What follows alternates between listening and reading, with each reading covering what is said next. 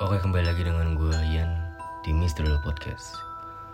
So di episode kali ini Gue bakal ngebacain Ngelanjutin lebih tepatnya Kisah mistis di kota Seranjana yang part kedua.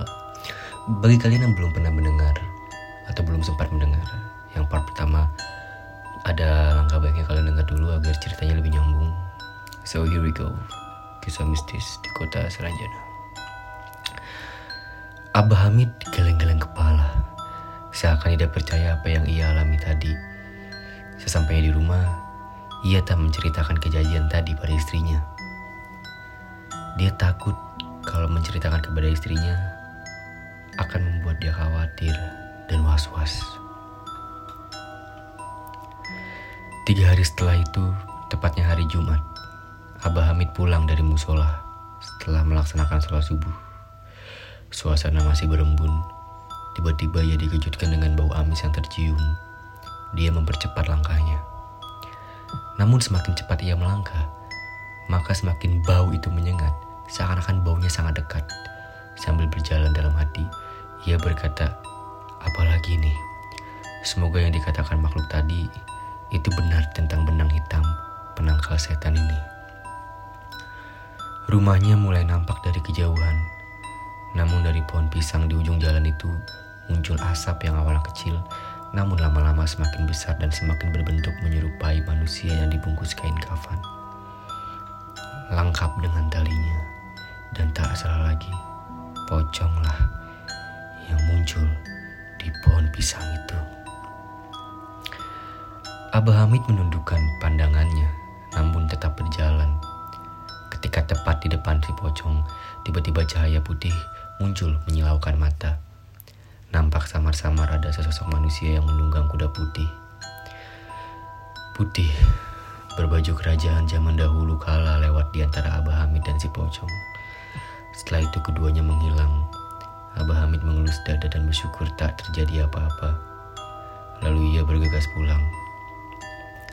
Abah Hamid tak habis pikir, mengapa akhir-akhir ini ia sering sekali diganggu makhluk halus menyeramkan itu.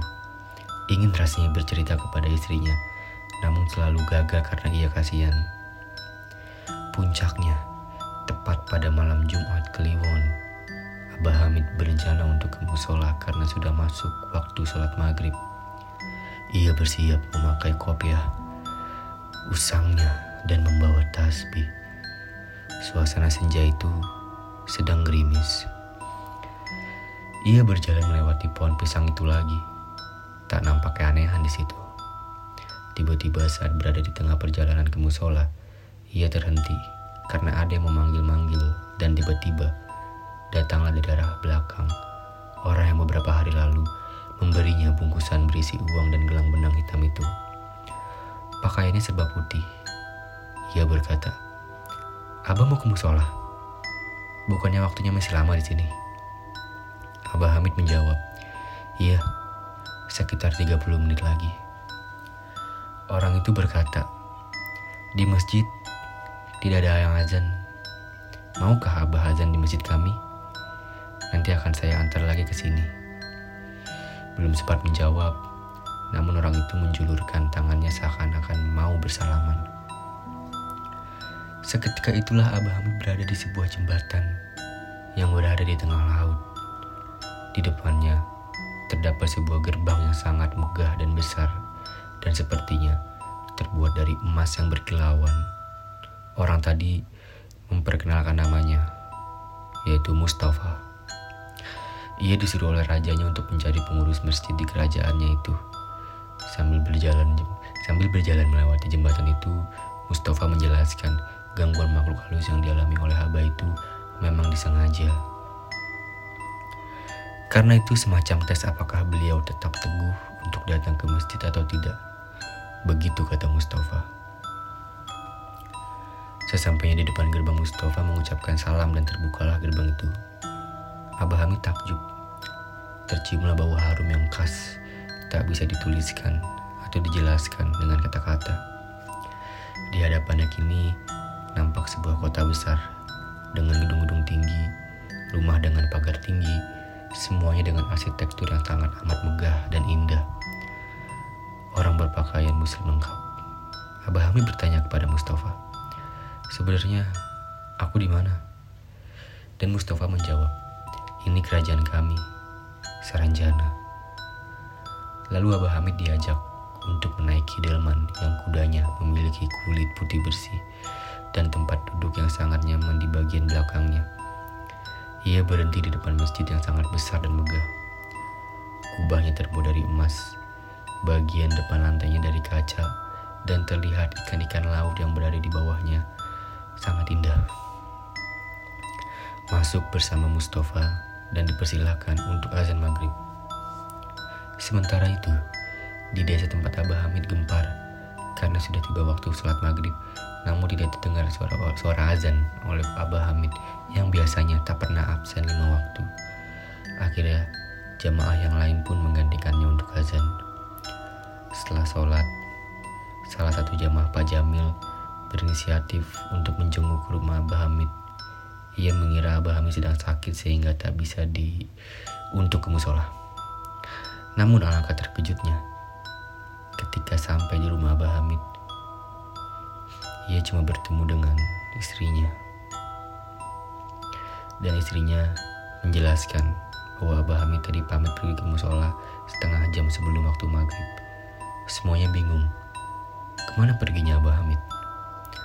Lalu Pak Jamil bergegas mengabari kepada kepala desa bahwa Abah Hamid hilang. Istri Abah Hamid menangis sejadi-jadinya, bahkan berulang kali pingsan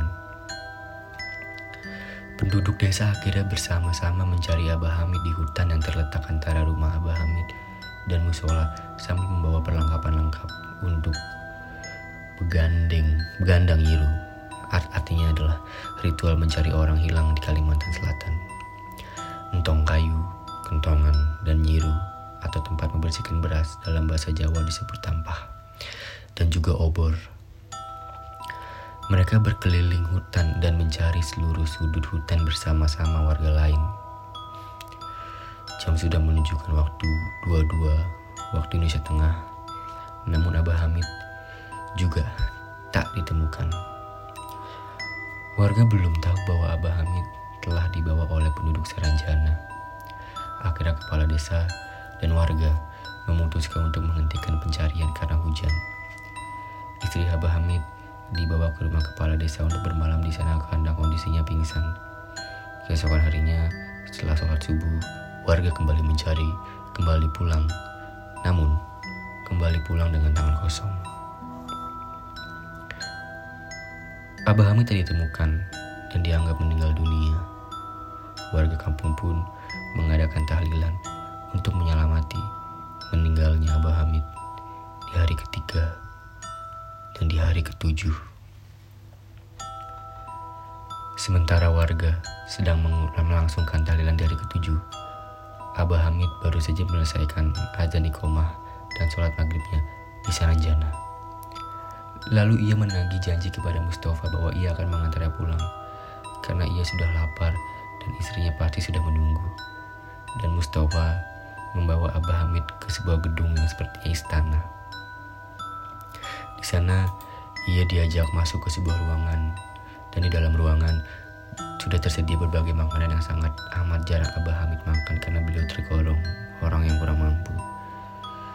Setelah makan, Abah Hamid diantar pulang oleh Mustafa dengan kuda dan kereta yang indah itu. Berhenti di depan gerbang, dan Abah Hamid dipersilakan berjalan lurus tanpa menoleh ke belakang. Setelah mengucapkan salam, Abah Hamid berjalan lurus ke depan. Sayup-sayup terdengar suara orang yang sedang tahlilan. Semakin lama, suaranya semakin keras. Dan tiba-tiba, Abah Hamid sudah berada di depan teras rumahnya. Sekitar warga berhamburan keluar dan memastikan itu adalah benar Abah Hamid. Tahlilan dihentikan dan warga memintanya untuk menceritakan apa yang sebenarnya terjadi. Lalu Abah Hamid pun menceritakan dengan detail apa yang dialaminya. Ia menceritakan kondisi Saranjana yang mirip seperti kota-kota besar. Jalannya lebar, banyak mobil mewah, gedung tinggi, rumah besar dengan pagar yang tinggi, bersih dan semuanya bernuansa islami. Dan ia juga bercerita hanya sholat maghrib. Dan ternyata di alam nyata, dia sudah menghilang selama seminggu. Ia bercerita bahwa salah satu ciri penduduk Saranjana ialah tak mempunyai cekungan di antara bibir dan hidung. Sang istri pun terharu karena sang suami pulang dengan kondisi sehat. Tiga bulan berikutnya, Abah Hamid kembali menghilang. Warga pun menebak bahwa ia diajak kembali ke Saranjana. Sang istri gelisah karena sudah seminggu suaminya tak kembali. Namun, pucuk dicinta, pulang pun tiba. Di bulan kelima, ia pulang dan menceritakan bahwa ia menjadi guru ngaji di sana. Setelah kejadian itu, banyak warga desa di pinggir pantai yang sering mendengar sayup-sayup suara musik di tengah dari tengah laut. Dan bahkan cahaya warna-warni yang muncul seperti cahaya kembang api dari tengah laut. Dan mereka percaya bahwa penduduk Saranjana sedang mengadakan pesta kerajaannya. Beberapa bulan setelah itu, salah satu penduduk desa mengadakan acara kawinan. Beberapa hari sebelum hari H, sebuah penduduk bergotong royong untuk membantu mempersiapkan pesta pernikahan itu. Abah Hami pun ada di situ. Sambil memotong kayu, ia menceritakan bahwa di Saranjana buah-buahannya tiga kali lipat lebih besar daripada yang terdapat di alam nyata. Ia menceritakan bahwa ia memakan anggur merah menggunakan pisau dan harus dipotong menjadi tiga, tiga bagian baru bisa untuk dimakan. Hari H pun tiba. Semua penduduk diundang untuk menghadiri pesta pernikahan itu. Jumlah penduduk di desa tak banyak sehingga tuan rumah merasa sanggup untuk mengundang seluruh penduduk desa. Acaranya pun dimulai sekitar jam 8 pagi waktu Indonesia Tengah. Abah Hamid datang sekitar jam 10, namun ia terkejut karena banyaknya tamu yang datang. Sampai-sampai ia harus mengantri untuk mengambil makanan yang disediakan. Namun ia belum sadar, belum sadar apa yang sebenarnya terjadi. Setelah sampai pada tempat makan, ia tak sengaja menjatuhkan sendok orang yang lewat di sampingnya. Mereka saling pandang dan Abah Hamid bergumam dalam hati. Siapa ini? Apakah penduduk kampung juga? Ah, mungkin saudaranya si tuan rumah. Begitu pikir Abah Hamid. Namun setelah dicermati, tak satu pun tamu undangan di situ yang ia kenali. Wajahnya sangat asing. Tak lama kemudian ia menyadari bahwa semua tamu yang datang adalah penduduk Saranjana. Oke, okay. ceritanya sudah habis, sudah end. Kalau gue menyimpulkan dari cerita ini kayaknya hidup di kota Sarajan itu seru ya, bener-bener wow serba mewah, serba modern. Cuma ya kembali lagi itu kan dunia goib dan kita nggak tahu keberadaannya benar ada atau tidak.